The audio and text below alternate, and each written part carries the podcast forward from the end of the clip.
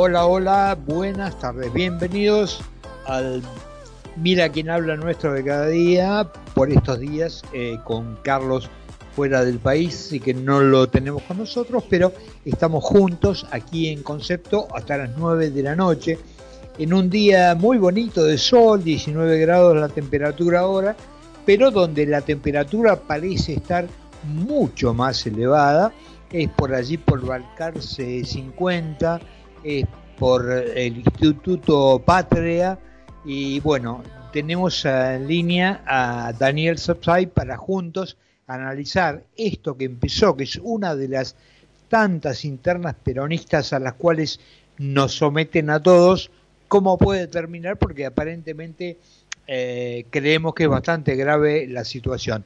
Daniel, ¿cómo estás? Buenas tardes. Muy bien, gracias. Qué gusto escucharte, Carlos. Sí, hacía mucho que no hablábamos. De veras, sí.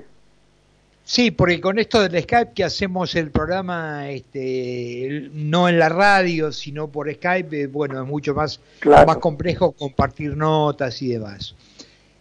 Daniel, donde estamos parados, acá puede haber varios escenarios, que el señor Fernández este, afloje y, y acate las normas que le mandan desde el Instituto Patria, o que se revele, en cuyo caso no sabemos qué puede pasar, o puede renunciar. No solamente qué imaginas que pueda pasar, mm, si podés describirme en cada escenario qué es lo que pasaría. Mira, yo lo voy a enfocar desde lo institucional y lo que vengo diciendo. Desde Obviamente, sí, sí. Sí, te voy a pedir que no me interrumpas porque no, me cuesta no. no. Eh, ya no sé dónde estaba. A ver, eh, ¿qué me decías que arrancabas del tema institucional, que es lo que yo te pregunto únicamente. Claro, porque en realidad desde el inicio de la conformación de la fórmula que se presentaría a las elecciones, ya pasó algo absolutamente inédito en el derecho electoral mundial. Una candidata a vicepresidenta que invita a quien será su compañero como presidente a través de un tuit, de manera unilateral, sin que participe ningún cuerpo colegiado de un partido o algo de tipo asambleario que legitime eso, con lo cual cuando la fórmula ya es gobierno, en, en diciembre de 2019, lo que vemos que se produce es una mutación constitucional, es decir, se pasa de un presidencialismo a un vicepresidencialismo, sin que se haya modificado la Constitución conforme a lo que ella establece como procedimiento. Entonces, esta anomalía, que además se reprodujo con la forma de, distribución de ministerios, de secretaría, de subsecretarías, hasta un nivel casi burlesco, y que generó una ineptitud tremenda, pero que se vio acompañado a su vez por un gobierno muy autoritario que gobernó por decreto de manera inconstitucional, salvo el primero de los decretos después de la pandemia, te diría que todos los demás son inconstitucionales. Es una absoluta usurpación de facultades legislativas. El, el, órgano legislativo quedó casi planchado. Toda esta combinación nos lleva ahora a este estado de cosas en donde se habla, yo escuchaba a, Elisa Carrió, Lilita Carrió decir que sería un coup d'etat. El coup d'etat viene de antes ya. Esto sería la consumación, si se quiere. Pero el coup d'etat ya existió antes, con esta suerte de, eh, de movimiento, de traslado de responsabilidades de manera inconstitucional. Daniel, ¿qué prevé la Constitución en el caso eh, arranquemos de, no sé si lo más grave o no, pero que el presidente Fernández diga, bueno, hasta acá llegué, renuncio. Es la vicepresidenta la que completaría el mandato. La Constitución, en caso de acefalía, lo único que, eh, que contempla es precisamente la cefalía dentro del Poder Ejecutivo, es decir, cuando hay, ya sea de manera transitoria o de manera permanente, una cefalía presidencial, es el vicepresidente el que lo va a sustituir. Si la cefalía es permanente, sustituye por todo el tiempo del mandato todo lo que quede. Con una constitución en este sentido idéntica a la de Brasil, recordemos lo que pasó cuando muere el primer presidente de la democracia, pocas horas antes de asumir Tancredo Neves. Recordará que su vicepresidente Itamor Franco se ejerció todo el mandato. La constitución, ni la de Brasil ni la nuestra, prevé en ese caso un llamado a elecciones. El llamado a elecciones solo se produce en caso de acefalía total del Ejecutivo, que es cuando no hay ni presidente ni vicepresidente. Y allí, por ejemplo, en el caso que también se evaluaba, porque bueno, evidentemente están circulando un montón de, de lucubraciones al respecto, si la señora decidiera que tampoco quiere seguir, entonces ahí a dónde vamos. Bueno, ahí ya hay una cefalía total, total. en cuyo caso la ley de cefalía que está vigente, que es la que data, fíjate vos, de la época de Isabelita, sí. establece un sistema indirecto conforme al cual, en ese caso, en primer lugar, el presidente provisional del Senado, que es una mujer, ¿no? La esposa de Claudia Ledesma, si no me equivoco, la esposa de Zamora, asumiría, si no, el presidente de la Cámara de Diputados y si no, el presidente de la Corte Suprema. Cualquiera de ellos deben convocar en los más breves plazos a la Asamblea Legislativa, es decir, a la reunión de ambas cámaras. Y esa, esa reunión deberá designar a un legislador, a un gobernador, para que complete el mandato. Es lo que ocurrió en la crisis 2001. Pues recordarás que primero se lo designó a, Adolfo, no llegó ni a una semana, ah, se le hizo otro, claro. palaciego, y entonces apareció Dualde, que es el que había perdido las elecciones, mira qué país atípico, y que terminó siendo el presidente, pero que debió cortar el mandato después de lo de Cossack, Kosiski y como los y Santillán que había ocurrido y Santillán que fueron asesinados con lo cual fíjate lo que es el camino tan tortuoso que tiene nuestra democracia frágil, endeble y que no llega a consolidarse. Si se produjera una cefalía total entraríamos en esa situación.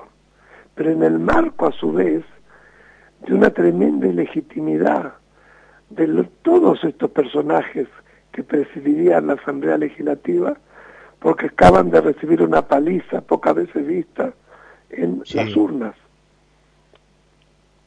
Sí, tremendo. Lo, del fin de ¿Te das cuenta lo que sería eso? realmente fue tremendo y bueno, yo creo que un poco tal vez se lo ve como una lucecita al final del túnel de un pueblo, de un país que está diciendo, bueno, hasta acá llegaron, ¿no? No, sin lugar a dudas. Para mí lo que pasó es milagroso.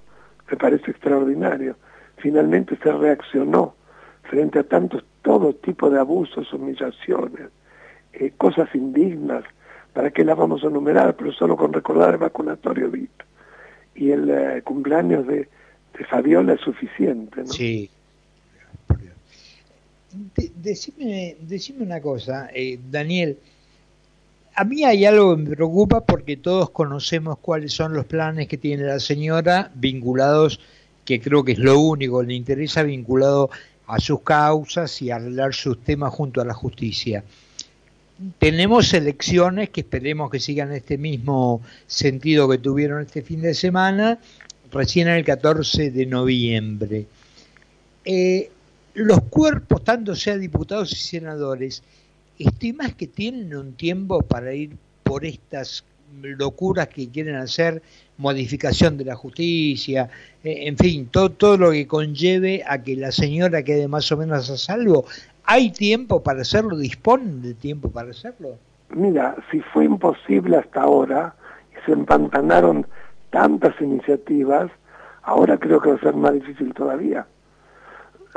porque además no olvidemos que los jueces huelen los tiempos, en particular los jueces federales penales, y ya antes de estas elecciones, la semana anterior, tomaron varias decisiones muy sorprendentes que ya demostraban que olían lo que iba a pasar. ni que hablar lo que puede pasar ahora. Así que es una situación realmente muy preocupante, porque si esta señora lo que quiere es impunidad, creo que nunca estuvo más lejos que ahora. Sí, sí, pero también, bueno, como uno evidentemente conoce ya la historia que viene en Santa Cruz y demás, algo muy similar a lo que está ocurriendo ahora, este, no sé, algunos decían, este, se va a convertir en el Nerón eh, argentino, ¿no? O sea, si está en peligro y hay que quemar todo, quema todo, pero bueno. Esa teoría de indestructibilidad de los CAI, en particular de Cristina, sin embargo ya demuestra ya en varias oportunidades que se ha equivocado y mucho, y no es la primera elección que pierde, nunca de una manera, una bofetada, una debacle así, pero no es la primera vez.